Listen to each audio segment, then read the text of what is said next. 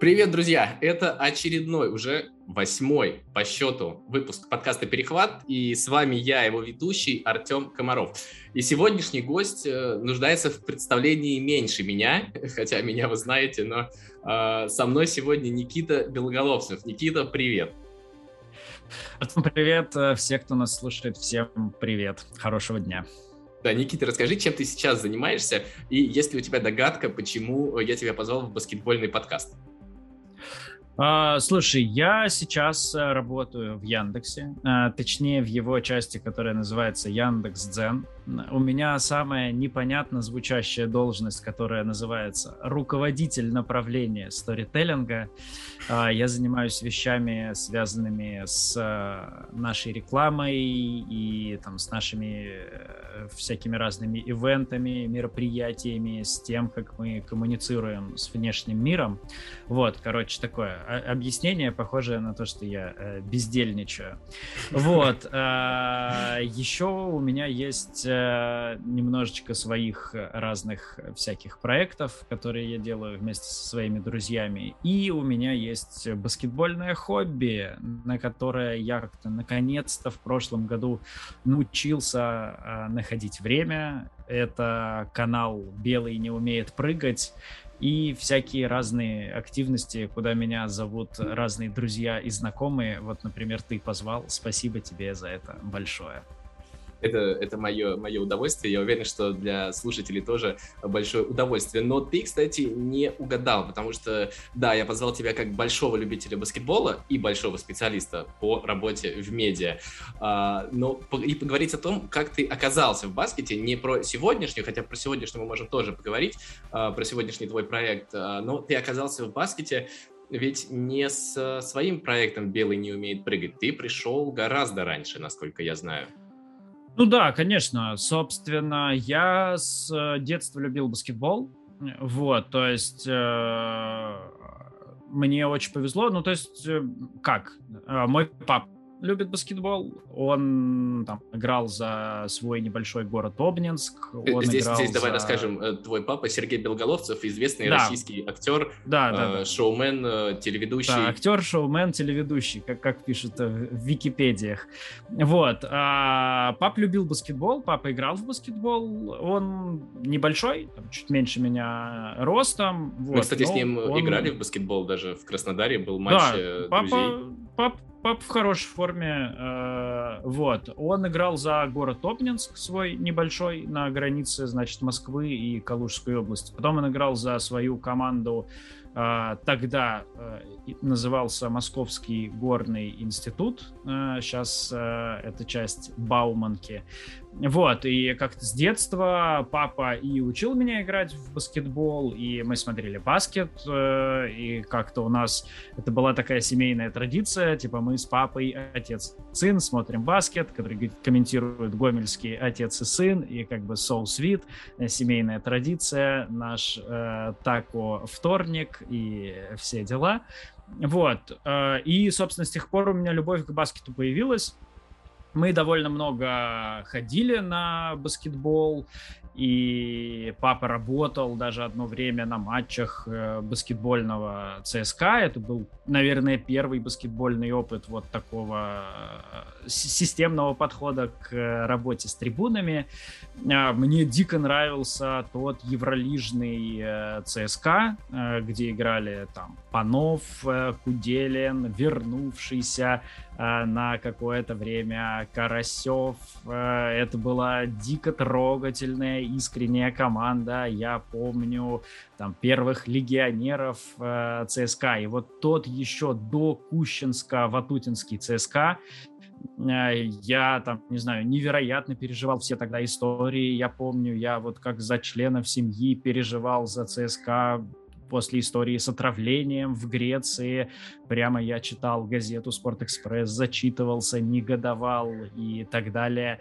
Одно из самых ярких впечатлений той эпохи, и вообще, наверное, одно из самых ярких впечатлений от э, европейского баскетбола в детстве это Сабонис, который за Реал приезжал в Москву и, конечно, разрывал и доминировал. И так ну, забавно для меня сюжетная арка Сабониса прошла через, значит, всю жизнь. Я его, ну как, почти не видел в НБА или видел, ну, в несознательном возрасте. Сабониса в НБА я пересматривал уже во взрослом возрасте. Вот, но при этом я хорошо помню до НБАшного а, Сабониса, вот, которого я видел в Европе, и я хорошо помню уже 40-летнего Сабониса, который за Жальгерес, вот казалось, что может умереть от старости прямо на площадке, но при этом выходил и разрывал, и выводил Жальгер, э, Жальгерес в финал четырех. Вот, как-то вот эту часть карьеры, то есть вообще я не то, чтобы когда бы то ни было смотрел много европейский баскетбол, но вот как-то вот эта сюжетная арка прошла. Вот, и, короче, баскетбол люблю с детства, и как-то вот он был всегда такой большой любовью, э, и в какой-то момент жизни я, в общем, понял, что баскет я больше, чем футбол люблю, хотя таким футбольным прям болельщиком и фанатом я был, а баскетбол как э, часть работы случился в моей жизни довольно случайно, очень быстро, спонтанно и внезапно, и по, значит, неподтвержденным слухам буквально за три звонка от людей, принимающих решения, а, было решено делать баскетбольную программу на телеканале «Тогда еще Россия-2», вот, там с аргументацией типа мы взяли бронзу Лондона, а баскетбольной программы у нас нет. Доколе? Давайте быстро ее сделаем. А, я в это время был э, на на отдыхе, в отпуске в Италии. Вот мне э, позвонил мой тогдашний начальник на телеканале «Россия-2» Григорий Ковбасюк. Э, Гриша вот прям позвонил и сказал, Никита, значит, срочно нужна баскетбольная программа. Я говорю, Гриша, можно у меня закончится отпуск? Вот он только начался, и баскетбольная программа появится. Гриша сказал, ну ладно, но не позже. Вот, я вернулся в Москву, мы собрались э, на первом разговоре про баскетбольную программу были, собственно, мои товарищи и друзья, с которыми там я общался и где-то работал. Никита Каратеев, он начинал на сайте sports.ru, потом работал на телеке, там, редактором, продюсером нескольких программ. В последнее время он занимался медиа в разных киберспортивных э, командах и организациях. Э, Дима Матеранский, которого мы, конечно, позвали, потому что не могли не позвать. С Димой мы к тому времени были уже хорошо знакомы и дружили. Мы дружим семьями, мы дружим, наши жены дружат, наши дети, они примерно одного возраста старше и дружат. Вот, с Димой мы были дружны. Вот, по-моему, не сразу, а чуть-чуть позже, но тут я могу в деталях, значит, ошибаться. К нам присоединился Вова Спивак, главный на свете фанат э, европейского баскетбола. Вот, и это, ну, собственно, было ядро первого творческого коллектива «Братство кольца». Вот, потом к нам присоединился там, наш режиссер-монтажер Леша, потом он поменялся, потом э, Илюха Донских к нам пришел, который работал какое-то время в Краснодаре, в Локомотиве Кубань. Вот, но мы стали думать над тем, какой должна быть программа про баскет. Мы довольно быстро придумали название «Братство кольца». Э, с ним связана смешная история. Мы его, значит, придумали и прям зафанатели от него. Вау, братство кольца, что мы, значит, такое братство полуподпольное, э, потому что нас мало, которые любят э, русский баскетбол и все, что его окружает. Мы принесли Гриш название. Гриш посмотрел, ну, типа, название хорошее, но, ребят, не может быть один вариант названия. Вам нужно придумать еще вариантов названия, ну, чтобы мы выбрали, потому что, как бы, всегда название нужно выбирать. Даже если первый вариант хороший. И у нас была такая сложная задача. Нам нужно было придумать варианты, которые не похожи на саботаж, но которые точно не выиграют. Потому что нам дико нравилось название «Братство кольца», мы не хотели оставить возможность выбрать что-то другое. А, мы придумывали эти варианты, я честно скажу, я не помню вообще ни одного. А, вот, и так родилась идея «Братства кольца», идея, значит, такой программы, которая мы понимали, что делать программу о русском баскетболе, ну, вот как бы прям нельзя, плохо, скучно. И поэтому мы постарались придумать такую программу, типа, о нашей любви к русскому баскетболу. Вот я так сформулирую. А, я сейчас понимаю, конечно же, что этот концепт был э, ну, обречен на, значит, провал и закрытие рано или поздно. Вот, потому что, конечно, этот концепт был, ну, называя вещи своими именами, достаточно искусственным. Вот, и в этом смысле Наверное, это была такая изначально обреченная задача продать аудитории, э, не знаю, вы, выезд казанского Уникса в Донецк. Э, вот. Тогда в единой лиге ВТБ, прикинь, как это было давно, играл баскетбольный клуб Донецк, например. А там а первый сюжет, первая командировка для Братства Кольца была в Ригу. И нам было дико кайфово, и мы постарались показать это максимально кайфово. И я до сих пор, спустя какое-то время, там людям, не знаю, показываю сюжеты из Братства Кольца, трикшоты наши, например, ну, потому что прям искренне ими горжусь. Вот, но при этом, наверное, все-таки будет очень честно признать, что вот эта вот идея, а давайте мы там типа, баскетбольные матчи, которые, положа руку на сердце, и нам не все очень интересно смотреть, мы попробуем вам а, значит, подать так, что мы их любим. Вот, наверное, эта идея была обречена. Но при этом, с другой стороны, вот сейчас, там, спустя какое-то время большое, я абсолютно искренне говорю, что я сделал много телевизионных программ, очень разных, э, на очень разных каналах, спортивных, неспортивных, записных, прямоэфирных, длинных, коротких, где я там был автором, где я был только ведущим и так далее. Вот, я, я, наверное, скажу, что «Братство кольца» — это единственная программа до сих пор, где я готов подписываться, ну вот прям правда за каждую минуту. То есть в этом смысле у нас были невероятно высокие требования к себе, мы невероятно выкладывались, потому что невероятно это любили, и это вот, ну, правда, та история, где мне не стыдно прям вот ни за минуту, ни за секунду тех, э, я недавно посмотрел, 30 выпусков, которые в итоге вышли в первом и единственном сезоне «Братства кольца». А, то есть вы существовали один сезон? Да, мы существовали один сезон, вот, нас не продлили на второй, вот, ну, то есть мы как бы вышли прям с начала, с начала сезона и прям до конца, до финалов, до финалов Еврокубков э, мы дожили на второй сезон, да, нас не продлили. А у вас э, было такое, что типа Э, ну, так сказать, указание сверху, мы расскажем об этом. Или, например, об этом мы не рассказываем. Были какие-то странные, странные такие политические решения?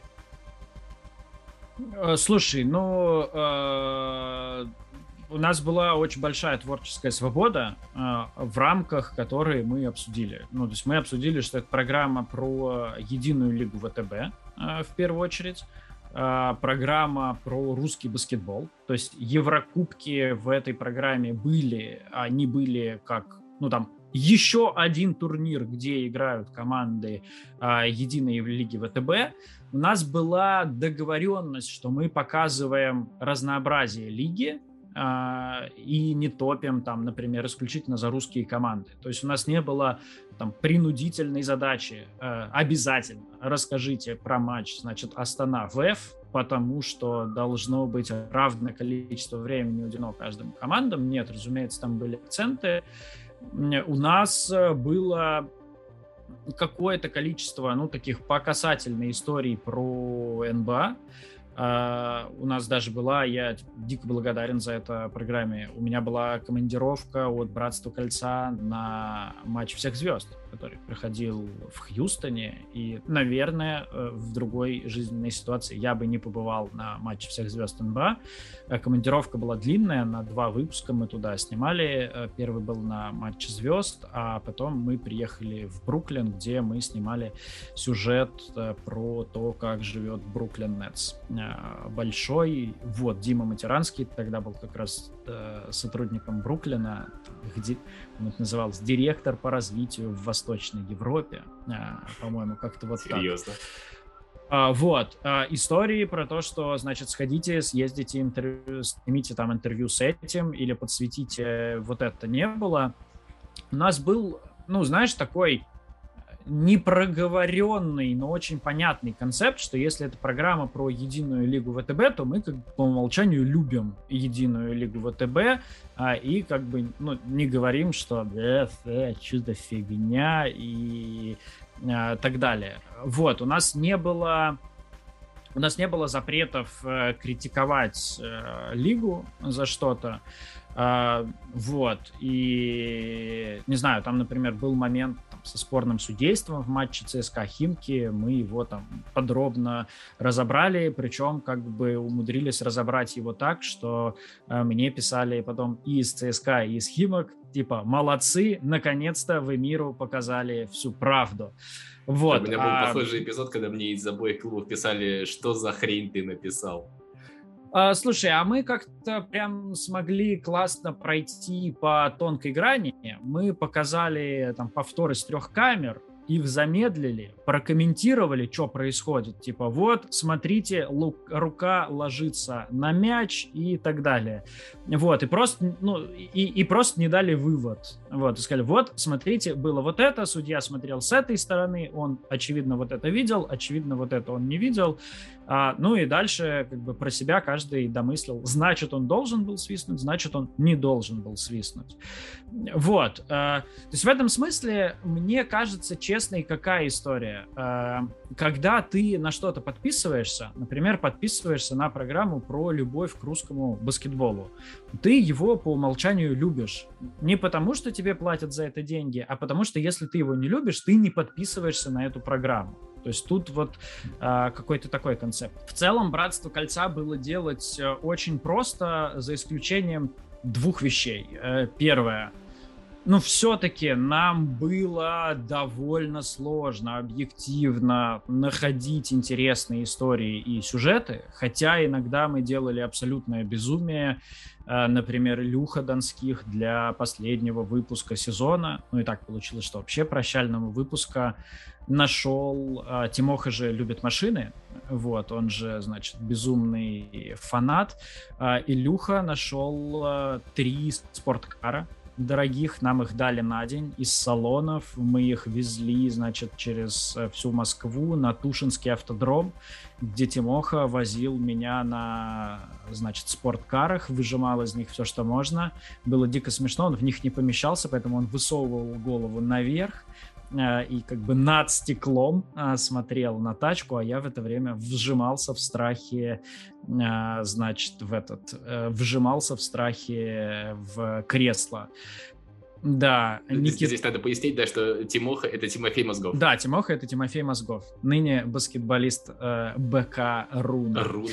А, да, ну, а тогда Тимофей играл, собственно, подожди, он тогда играл еще с Леброном, э, по-моему, в тот год, и, в общем, то ли действующий, то ли вот как раз должен был стать чемпионом НБА. То есть такой абсолютный пик его э, НБАшной карьеры.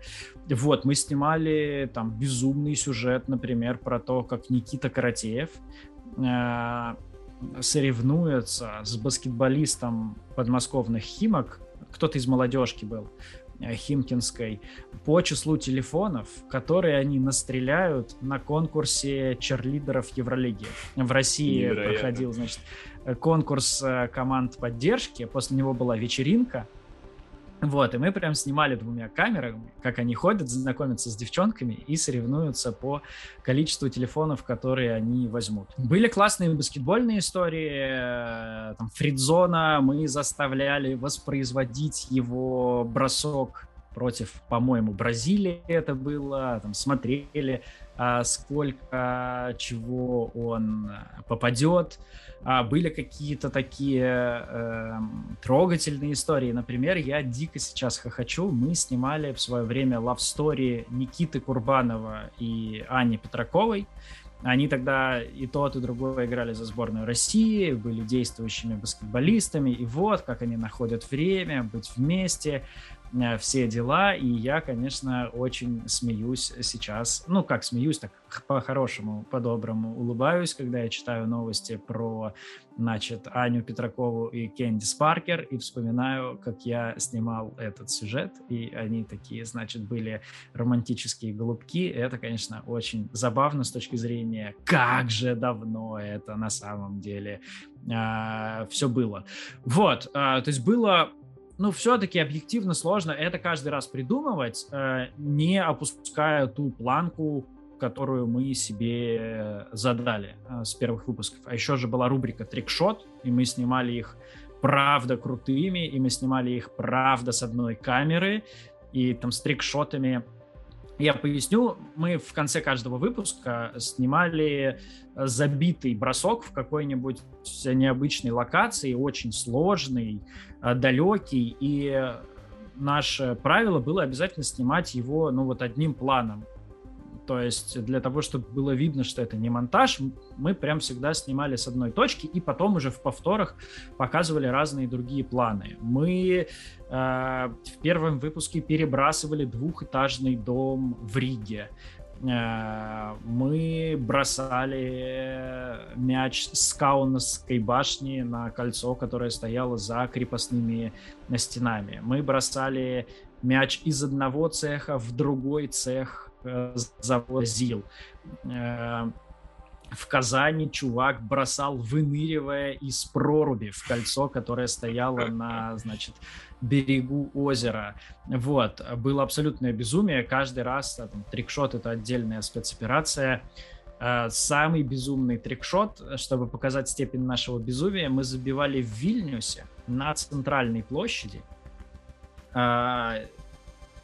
Бросали там стоит памятник Гедеминусу, основателю, значит, Великого княжества Литовского. Но чтобы вы понимали, то есть с одной стороны кафедральный собор, с другой стороны там, по парламент, с третьей стороны здание МВД. В центре памятник Гедеминусу. Ну вот это вот как если памятник Жукову переместить в центр Красной площади.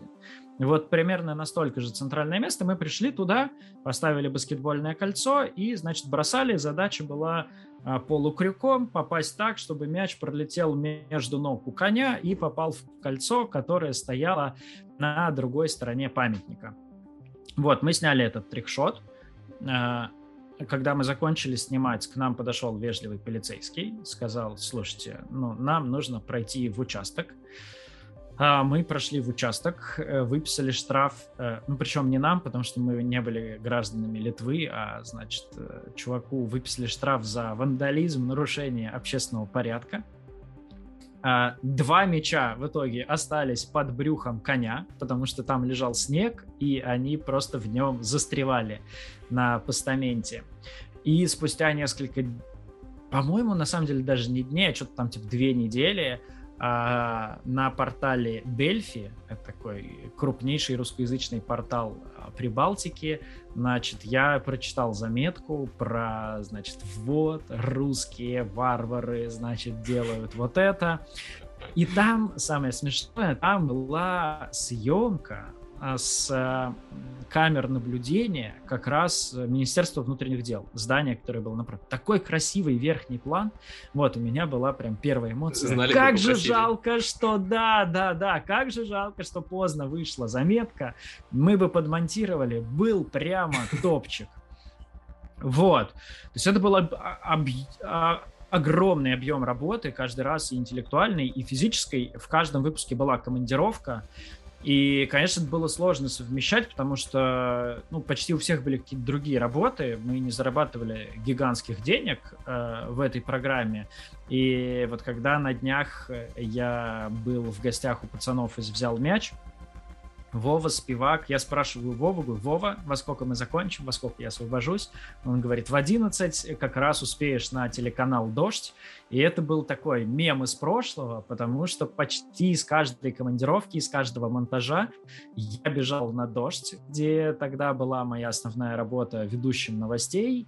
И э, ну, я, короче, всегда так строил расписание на дожде, чтобы ездить в командировки. Э, вот. То есть я не мог там брать выходные или отпуска и так далее. И поэтому вот я всегда, заканчивая программу, летел а, на дождь. Это была изматывающая история. Конечно, ну, за год мы сильно вымахались. Вот, но это была славная охота. Слушай, ты просто невероятных историй рассказывал. Мне кажется, у меня сейчас слезы пойдут от того, как раньше было хорошо и, и насколько сейчас все, все тухло. Но я знаю еще одну историю. Вы, кажется, заставили кого-то записать рэп-альбом. Ч, ч, э, так, смотри, это был не рэп-альбом, а, и это была какая история? За ЦСКА тогда играл а, Сони Уимс, ага. а, такой парень, который, значит, потом поиграл в Европе, чуть-чуть поиграл в НБА. И мы снимали сюжет про Сони, а, про то, как он играет в пейнтбол. Он любил пейнтбол, и у нас была... Мы, мы старались снимать классные разные истории про игроков. То есть, например, там в Химках играл Джеймс Агастин, центровой, который в колледже играл в баскет и в футбол американский. Вот, мы снимали с ним сюжет про то, как мы играем в американский футбол, привезли ему реальных, значит, игроков в американский футбол, спартанцы, по-моему, московская команда. Вот, и они играли с ним в американский футбол, и он там, играл квотербеком.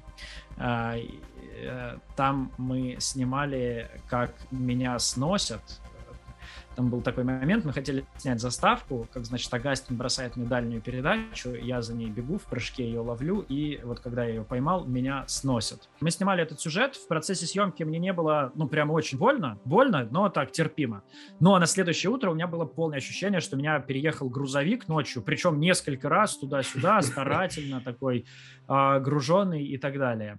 А, я закончу лирическое отступление. Второй раз а, сюжет, значит, для Братства Кольца, который потребовал физического подвига, когда я учился играть в баскетбол на колясках, со сборной России по баскетболу на колясках. Во-первых, дико увлекательная игра она совсем не похожа на настоящий баскетбол, потому что там вся фишка в заслонах. Все друг другу ставят заслоны, потому что в обычном-то баскете хороший заслон сложно оббежать, а заслон, который тебе поставила коляска, на коляске объехать невероятно сложно. То есть такая прям тактическая игра. Вот, я в нее играл, и мне говорили все мужики, ну что типа, пацан, аккуратнее, типа, будут там руки, плечи болеть на следующее утро. Я такой, да ладно, норм. У меня на следующее утро было ощущение, что у меня растут крылья. Вот, то есть я вдруг понял, как у меня много мышц на спине, Э, не в смысле накачанные, а в смысле их физически много, и каждая из них болит. Вот, то есть я прямо понял, что оказывается спина может болеть настолько разнообразно, настолько богатые ощущения ты можешь испытывать. Вот, короче, возвращаюсь. Мы снимали про Сони Уимса сюжет про пейнтбол, и он, переодеваясь, что-то, ну, прям взял петличку, что-то начал зачитывать. Вова Спивак снимал этот сюжет. Вот, и типа ты читаешь, да, я читаю, и мы э, арендовали студию звукозаписи, куда он пришел и зачитал свой трек. Вот, то есть это был один трек, прямо он зачитал, э, мы свели, э, вот, ну и такой был э, подарок. Ну, то есть это скорее была история про то, что, а вот показать, что они все классные, разные люди, и использовать разные locations ы и ситуации для них с разговорами.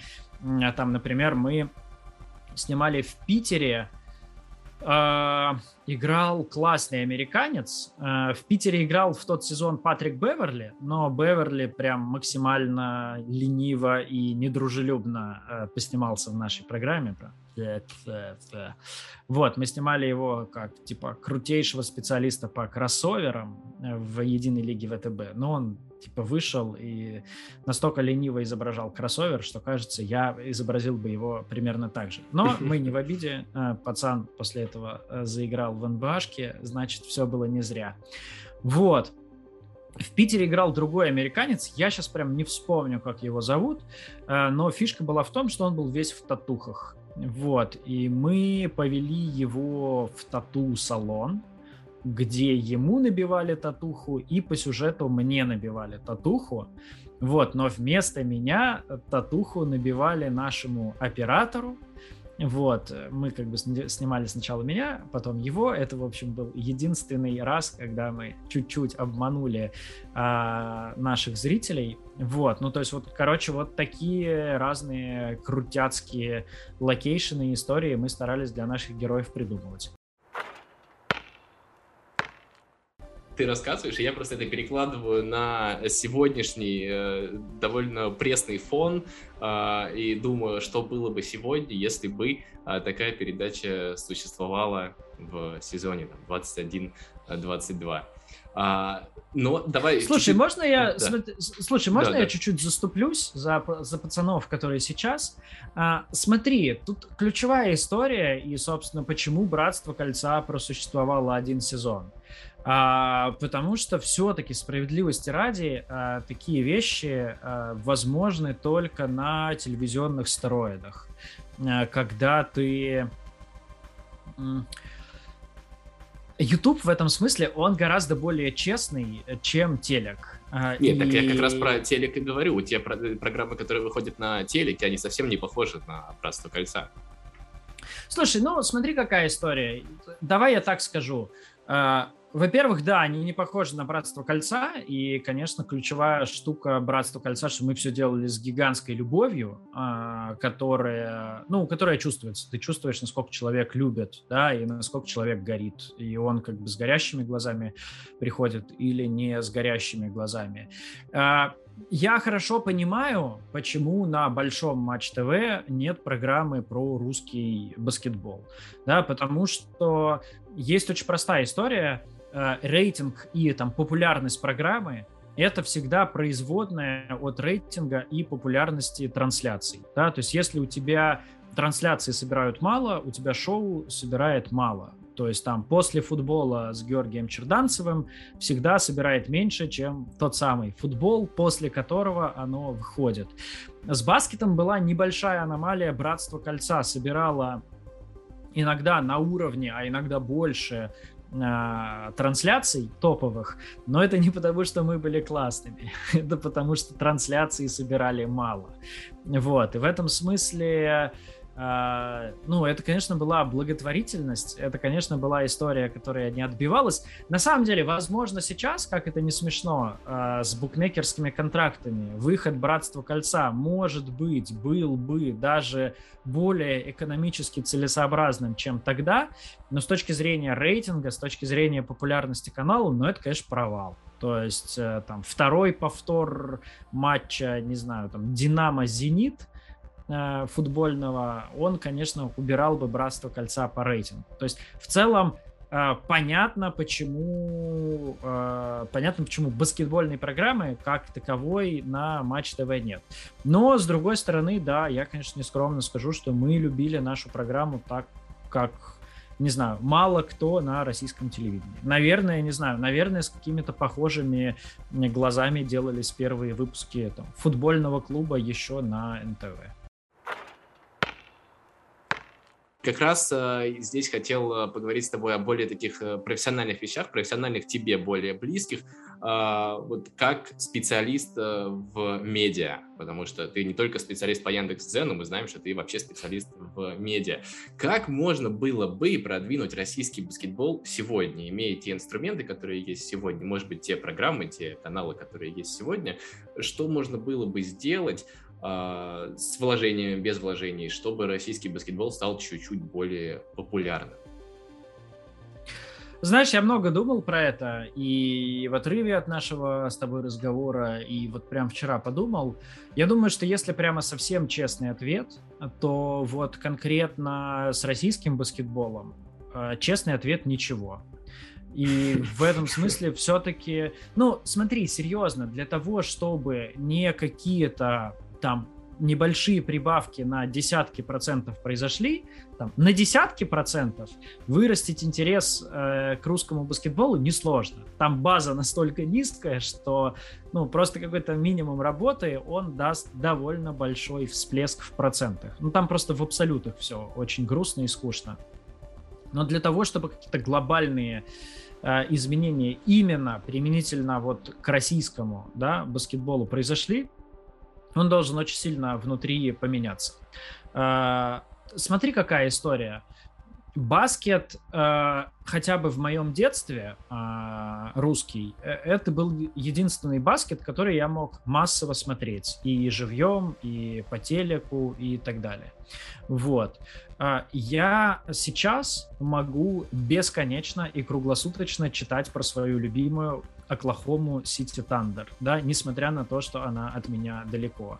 до э, новогодних рождественских праздников я смотрел каждый матч Оклахомы. Мне было интересно, а вот как это смотреть каждый матч своей любимой команды. У меня была такая техническая возможность. Это было в миллион раз проще, чем смотреть каждый матч ЦСКА. Ну, просто с технической точки зрения, да, там, в League Pass е и так далее. И трансля, и комментатора я там мог выбирать, и я мог знать про каждый чих, я мог каждый матч фарма Оклахомы смотреть, ну, если бы я был совсем безумным фанатом и так далее. В этой ситуации, э, когда я могу смотреть много лучшего баскетбола на планете, э, русский баскетбол или там евролыжный баскетбол должен сравниваться не качеством баскетбола, потому что качеством баскетбола он всегда проиграет. Есть гурманы, которые там любят смотреть NCAA студентов. Есть гурманы вроде Вовы Спивака, которые любят европейский баскетбол как баскетбол, и они говорят, что там им его смотреть интереснее, чем американский. Эта прослойка людей есть, но она априори достаточно узкая и маленькая. Вот, поэтому массовая любовь к русскому или европейскому баскетболу должна строиться не только и не столько на баскетболе, на идентичности, на том, что я должен чувствовать сопричастность к этой команде, я должен за нее переживать, я должен э, переживать адресно людям, которые есть э, в этой команде. Да, и э, это невозможно без коренной перестройки. Да, ну то есть как, как, не знаю, в том каком-нибудь европейском или британском футболе support your local team – я могу следить за русским баскетболом вот только когда я support my local team. А русский баскетбол же делает все, чтобы у него не было идентичности. Вот он ее разрушает, э, ну, прям вообще изо всех сил. В этом смысле, ну вот я не знаю, есть клуб Барселона. Да, я не то чтобы фанат города Барселона, был там полтора раза. Вот, ну, просто Барселона мне симпатична. Но при этом за Барселону, например, играет Алекс Абриньес, там чувак, который пережил тяжелую депрессию, ушел из Оклахомы и вернулся в родную Барселону.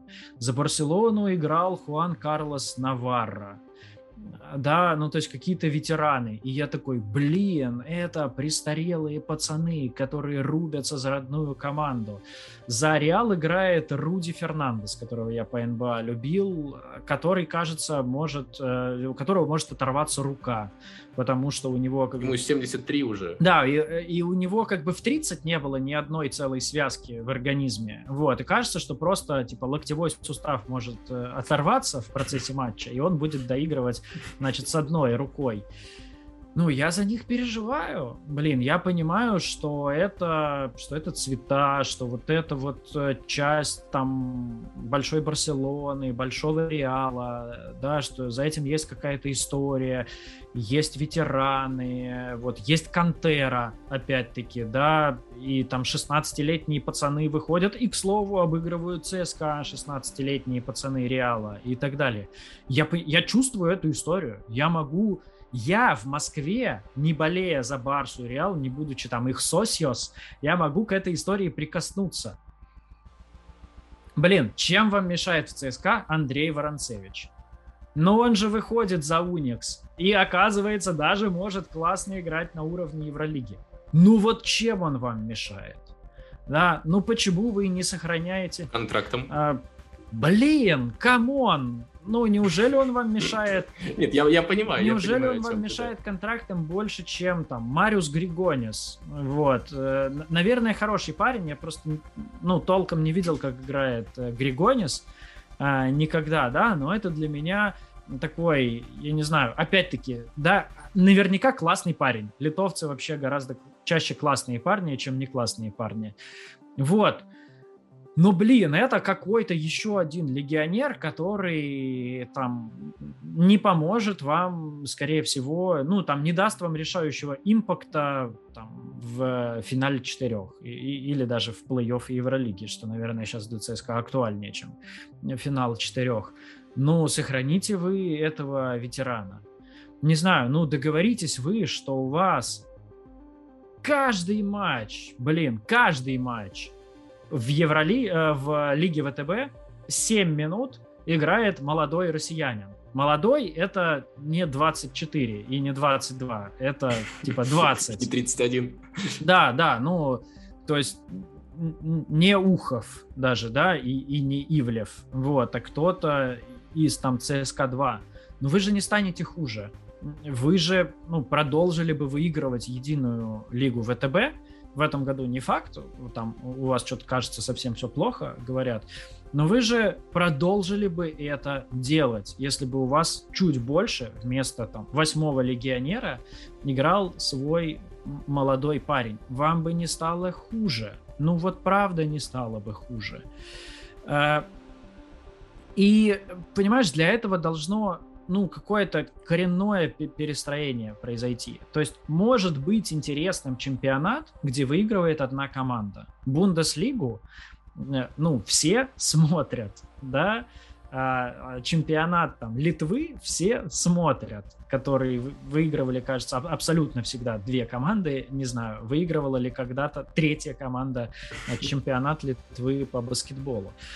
Вот ну, как, понимаешь, я такие пафосные, банальные штуки скажу, но ты должен быть за, заинтересован во мне, как в болельщике. А, ты должен понимать, что для меня важно.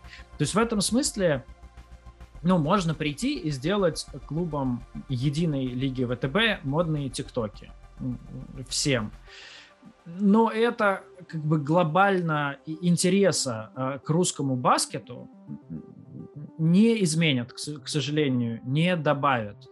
Вот, потому что просто опять-таки в абсолютах, ну, прослойка людей, э, она очень маленькая. Прослойка людей, которым в принципе баскетбол в России интересен, она довольно маленькая, хотя она растет. И латентных любителей баскетбола в России на самом деле очень много. Вот, а прослойка тех, кто при этом еще и вот как-то, ну, там, за единой лигой ВТБ или за Еврокубками смотрит, но их прям совсем мало. Я вот сейчас вспомнил историю. Э, мы ездили с женой там, в Стамбул недавно, и я такой внезапно вспомнил, что, блин, а я же в Турции, оказывается, был не только в детстве с родителями, а у меня же была в Турцию командировка. Мне казалось, что в город Трабзон, а на самом деле в город Измир, где красные крылья обыграли в дико драматическом матче Каршияку а, и, значит, завоевали первый Еврокубок в своей истории. И единственный. И с одной да, и с одной стороны, ну это же крутая история, да, я видел своими глазами, как м- крылья обыгрывают Каршияку. Я видел, как Локомотив Кубань э, выигрывает э, Еврокубок в бельгийском Шарлеруа. Э, и, значит, на следующий сезон попадает в Евролигу. Это было дико круто, и даже дико круто было наблюдать за фан-сектором Лока Кубани, который, значит, вот приперся в ну как, нет, в Бельгию нельзя припереться, приехал, а, значит, и в, там, в странном шахтерском полузаброшенном Шарлеруа, где можно снимать фильмы ужасов, значит, топил за свою команду, и где как бы и и прокурор Краснодарского края, и просто болельщик Лока Кубани болели одинаково громко. Клево. Но как, блин, у меня может быть идентичность с красными крыльями, а, за которые играют четыре человека, которые через год не вспомнят, где находится Самара, и не вспомнят, где находится Измир. Я ничего не имею против Майлза, обалденного парня, который, кажется, сейчас работает где-то тренером команды G-лиги или чуть ли даже не ассистентом где-то в НБАшке. Он классный парень. У него обалденные дети, семья, которая приходила за него болеть. Он даже стал чуть-чуть своим в Самаре, потому что там несколько сезонов там играл.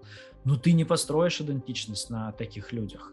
Кайл Хайнс обалденный чувак. Ну, ты не построишь на нем идентичность баскетбольного клуба ЦСКА. Ну, это невозможно. Вот, ну, как бы он, значит, не прикипел к ЦСКА как к организации, и каким бы он, значит, не был дружбаном там Андрея Ватутина и классным тиммейтом для баскетболистов и, не знаю, для Коля Цинкевича, пресс-атташе. Ну, ну, на других вещах строится идентичность, да, на том, что твоя арена, ну, это какой-то там центр жизни, да, на том, что местные парни могут э, играть в баскет за твою школу, а потом играть за ее основной состав, и ты как бы над этим работаешь и так далее. Я искренне болел за ЦСКА, Кисурина, Карасева, Куделина, Панова и так далее. И я, ну, я правда называл себя тогда болельщиком московского «Спартака» и баскетбольного ЦСКА. Аб- аб- абсолютно искренне. Я, в общем, даже болел за ЦСКА вот первые сезоны перезагрузки, за там Холдена, Сангайлу и так далее. Вот, но я не могу болеть за ЦСКА, Клайберна, Шенгели и э, Хекета. Хотя, наверное, они все классные парни, да, вот там про Хекета говорят, что он вообще душа компании-то, но я не могу за них болеть. Ну, потому что, ну, ну это знаешь, вот как я не знаю, но это как болеть за Facebook. Вот, ну то есть... Хорошее сравнение. Высокооплачиваемые менеджеры и разработчики приходят на работу в Facebook. Вот, я даже могу им пользоваться, ну, то есть я пользуюсь Фейсбуком, вот, но, но я не могу за него, не знаю, болеть, кричать Facebook, Facebook, типа, давай, пусть рилзы обгонят ТикТоки, и мета, типа, покажет этим китайцам. Ну, нет. Ну, и ЦСКА такая, ну, вот такой пример небольшой транснациональной корпорации. И, ну, и и другие команды, они как бы, э, ну, а, и, ну, и это по цепочке, да, и там собирательный красноярский Енисей, я когда хочу, э, типа, простите, ребята, вы, наверное, классные, ну, типа, вот как in the middle of nowhere. Ну, а, и, типа, собирательный красноярский Енисей, это, ну, такая просто мини-транснациональная корпорация, просто очень бедная транснациональная корпорация. И это то, что выстраивается, а, а, годами, и, б, то, что нужно выстраивать абсолютно с любовью. Да? То есть в этом смысле, ну, одно время становился а, а, Лока Кубань, ну, таким вот правильной локал командой для Краснодара. Но когда оттуда ушли люди, и когда там стали заканчиваться деньги, ну, это все постепенно выветрилось и так далее. Наверное, для нижнего э, нижней э, э это что-то типа локал команды. Вот, э, но надо больше нижних. Ну, то есть, как бы каждая команда единой лиги ВТБ должна быть вот Нижним Новгородом. Да, и, и все-таки, когда ты типа пристанище всех русских значит, со всей лиги ВТБ, это лучше, чем ничего. Но, типа, у тебя должны быть свои парни. Это вот все должно быть... А, вот, и это должно быть много лет. И без этого говорить об интересе к русскому баскетболу, ну, правда, это вот Э, типа, я не хочу обидеть людей, энтузиастов, которые на местах что-то делают, но глобально, вот пока у тебя вот такого тектонического сдвига не происходит, это все, конечно, там, типа, кровати в борделе. Ну, ты двигаешь туда-сюда, к, к сожалению, к моему огромному сожалению. А, при этом я скажу так, мне кажется, что вот баскетбол в России дико недопродан. А, это вот как знаешь, э, типа все же мы сейчас мамкины инвесторы, э, типа покупаем себе по одной акции в приложении э, своего банка. Вот я скажу так, типа если бы можно было купить акции любви к баскетболу в России, то я бы их купил. Потому что мне кажется, что взрыв любви к баскетболу в России в горизонте, может быть, не пяти, ну там десяти лет точно произойдет. Я понял это вот я это ощутил буквально на днях, когда я в своем телеграм-канале, подписывайтесь на белый, не умеет прыгать, а, значит, стартовал простой конкурс перед дедлайном. Ну, типа, угадай, кого куда обменяют. И получи там от меня э, подарок. А, ну, типа, просто как бы мой скромный вклад в развитие баскетбольного э, комьюнити в России.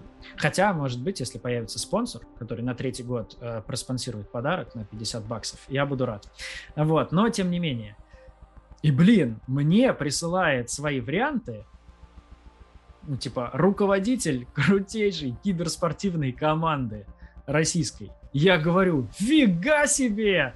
Ты не просто читаешь, а ты прислал свой вариант. Он говорит, да, конечно, я даже Оклахому стал смотреть в последнее время. И я хватаюсь за голову и такой, блин, вау! Ну, или, например, там, я не знаю, еще одна история. Э, мне там в комментах к моему посту про то, что Йокич был неправ, э, когда он, значит, толкал одного из братьев Моррисов э, в матче Денвера с Майами. Там мне пишет Йован Савович, мой бывший коллега по Яндексу, и вообще ну, такой довольно культовый чувак для русского интернета, создатель Лурка. И я понимаю, что Йован, Йован там, серб сам, и я понимаю, что Йован как бы смотрит, читает, и он тоже в, там, в пространстве баскетбола вот, и таких людей не то чтобы дико много, да, ну вот мы видим, там, я не знаю, э, пацанам из э, «Взял мяча» сложно звать к себе каких-то широко известных людей, которые при этом классно э, рубят в баскете. Но при этом, блин, Иван Урган же правда смотрит э, баскет. Не знаю, там Нурлан Сабуров в него правда играет. А, Серега Мезенцев в него играет, правда, клево, и баскет это же вайп, баскет это культура, там, L1 и так далее. И на самом деле, мне кажется, что а, нужна просто какая-то искра, типа, не знаю, там, классная рекламная кампания Adidas с Ургантом, ну, условно говоря, да, это я сейчас фантазирую, и оно дальше как бы как доминошки начнет падать баскет это дико модная штука, и баскет станет дико модным в России. Вот, к сожалению, как бы это по касательной не отсыпется там ЦСКА, Единой лиги ВТБ и вот э, европейскому баскетболу, но в целом мне кажется, что людей, которые, так знаешь, не то чтобы за баскетболом следят, но которые как бы не следя тем не менее, баскетбол любят, вот их станет драматически больше буквально лет через 5-10. Баскет а, дико динамичный и привлекательный. Вот я просто по своим детям смотрю, э, моим старшим 11 и 7, и им скучно со мной смотреть футбол. Ну, вот объективно им скучно удерживать внимание. Да, там 15-20 минут ну, вот целиком 90 минут сложно. Вот, при этом они фанатеют от баскета. А, в значении они могут подсесть и смотреть бесконечно долго, потому что это быстрый, драйвовый, классный вид спорта. А, не знаю, а после того, как мы посмотрели Space Jam, первый и второй, а, там Тимоха, мой э, средний сын, он там долго меня просил показывать ему хайлайты Джордана и Леброна, и он сравнивал и делал выводы, кто круче. Баскетбол дико увлекательный, баскетбол э, захватывает. Вот, поэтому я думаю, что оно и само произойдет. Вот, ну а если бы у русского баскетбола был а, классный продюсер, вот, то я думаю, что это произошло бы еще быстрее. Вот, то есть если бы, не знаю, ну тот же самый взял мяч, выходил не на там чудовищном а, энтузиазме и движке Димона Матеранского, вот, а если бы, не знаю, у людей, которые тратят на русский баскетбол десятки миллионов долларов, возникло бы желание потратить 1 миллион долларов в год на то, чтобы баскет стал круче, вот, это могло бы происходить ну, драматически э, с другой скоростью. Вот, даже не надо нанимать там, типа, дорогих э, аудиторов из КПМГ.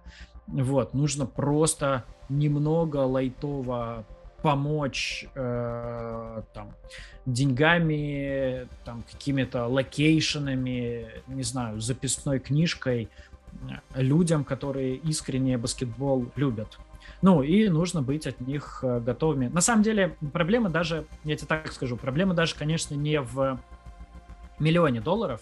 Миллион долларов э, не проблема найти, а проблема дать этот собирательный миллион долларов и отойти в сторону, и не мешать.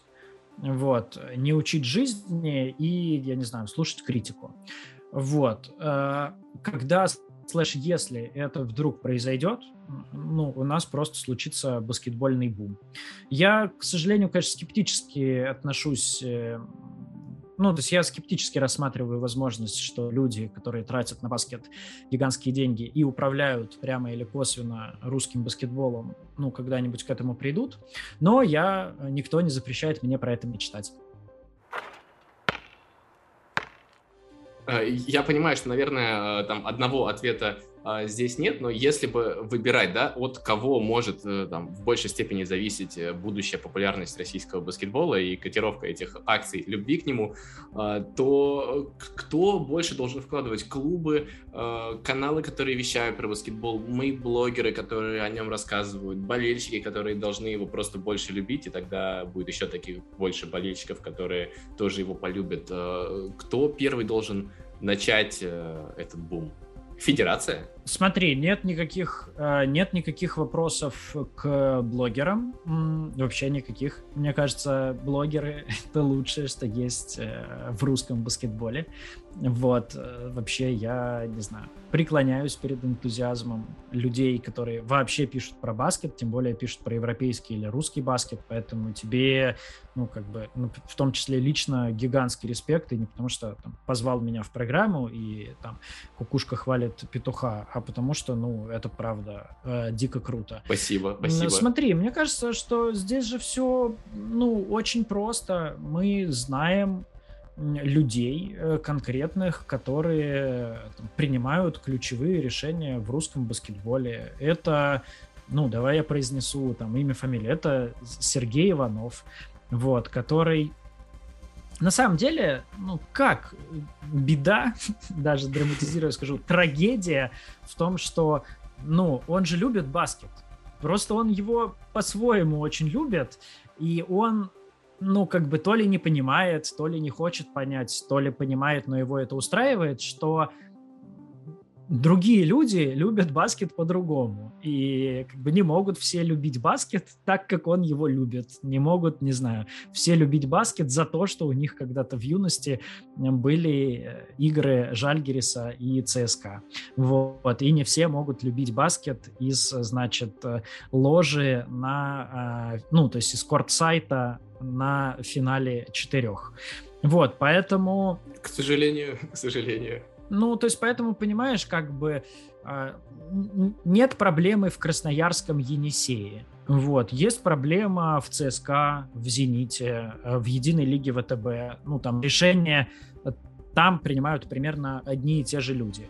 А, я не знаю, мне очень сложно оценивать роль федерации и лично Андрея Кириленко. Я не буду скрывать, я, конечно, связывал с ним какие-то надежды, Возможно, это были абсолютно иррациональные надежды, но я связывал. Uh, у меня из детства есть история, когда uh, одно время папа не то что там типа приятельствовал с Андреем, но они были хорошо знакомыми. Андрей, в общем, только уехал э, в НБА, э, и в межсезонье он вернулся в Москву, и а, он договорился повстречаться с семьей, а когда он зашел к нам домой, родителей еще не было, а был я, и я сидел, играл в компьютер, и, по-моему, чуть ли не в Warcraft, и Андрюха подошел и сказал, типа, о, а я тоже играю, и как клево, и мы с ним поговорили, а, и я только потом понял, что у нас возраст был примерно одинаковый, ну, то есть он чуть постарше, но не сильно. Вот, то есть, как бы наша возрастная пропасть не была такой гигантской, как наша пропасть, не знаю, по статусу, жизненному опыту и так далее. Вот, и потом, когда у а, Кириленко появился этот а, паладин во всю спину, я такой вспомнил этот разговор и прямо, типа, скупая слеза а, покатилась а, и так далее. Вот, поэтому, возможно, вот как-то такой весь комплекс иррациональных надежд был по поводу Кириленко. Мне сложно сказать, какие у него него есть реально ресурсы. Я не знаю там все политические подковерные расклады, кто с кем дружит, кто с кем воюет, там, я не знаю, дает ли э, там Норникель или Сибур достаточно денег федерации, и вот, э, вот это все. Но в целом все же идет от денег и влияния. Мы понимаем, что есть несколько компаний и несколько людей, которые так или иначе э, рулят значительной частью финансовых потоков, которые определяют существование э, российского баскетбола. Э, вот э, эти люди должны э, сесть э, за стол или встать перед зеркало и сказать блин, да, а мы хотим, кроме наших ну, политических каких-то штуковин и кроме наших, э, значит, тусовок и, и нашей искренней любви, там, я не знаю, к ЦСКА и желанию, чтобы сборная России играла хорошо, мы хотим, чтобы баскет правда любили. Мы понимаем, что это совсем другая задача, мы готовы и хотим ее решать. Давайте, кому нам надо позвонить. И на самом деле номеров-то в записной книжке не так много, людей, которым надо позвонить, их э, мало, мы их знаем все по именам, и эти люди откликнутся очень быстро. Вот как когда-то команда Братства Кольца там собралась за две недели и что-то придумала, вот точно так же и те же, и, к счастью, уже и другие люди тоже соберутся и быстро сделают что-то классное. Вот, просто ну, это, это сложно делать прям совсем на энтузиазме и совсем за свои. Э, можно делать подкаст, можно делать телеграм-канал, но для того, чтобы делать что-то глобальное, тебе все-таки нужно немножечко поддержки и ресурсов. Мне кажется, что получилось э, довольно, довольно интересно. А, и есть о чем а, подумать, мне кажется, и мне, и тем, а, кто будет нас слушать. И будем надеяться, что будут нас слушать не только обычные болельщики, но и те люди, о которых в том числе сегодня шла речь. Большое тебе спасибо, Никита, что пришел. Если ты хочешь еще что-то сказать, то у тебя есть сколько угодно времени, а если нет, то будем потихонечку прощаться. А, слушай, спасибо тебе огромное за приглашение. Я кайфанул. А, может быть, да, кто-нибудь запишет наш с тобой разговор на флешечку, а, положит ее в нужный кабинет. Вот. Но если нет, то мне кажется, мы как по крайней мере, доставили удовольствие себе. Надеюсь, доставим удовольствие тем, кто нас будет слушать. И это самое важное, потому что баскет — это кайф, он должен э, доставлять удовольствие. Это согласен э, с тобой на 300, на 146 процентов, не на 300, на 146. Да, спасибо большое еще раз, что пришел. А вам, друзья, спасибо большое, что слушали. Услышимся с вами в следующих выпусках. Пока. Спасибо. Пока-пока.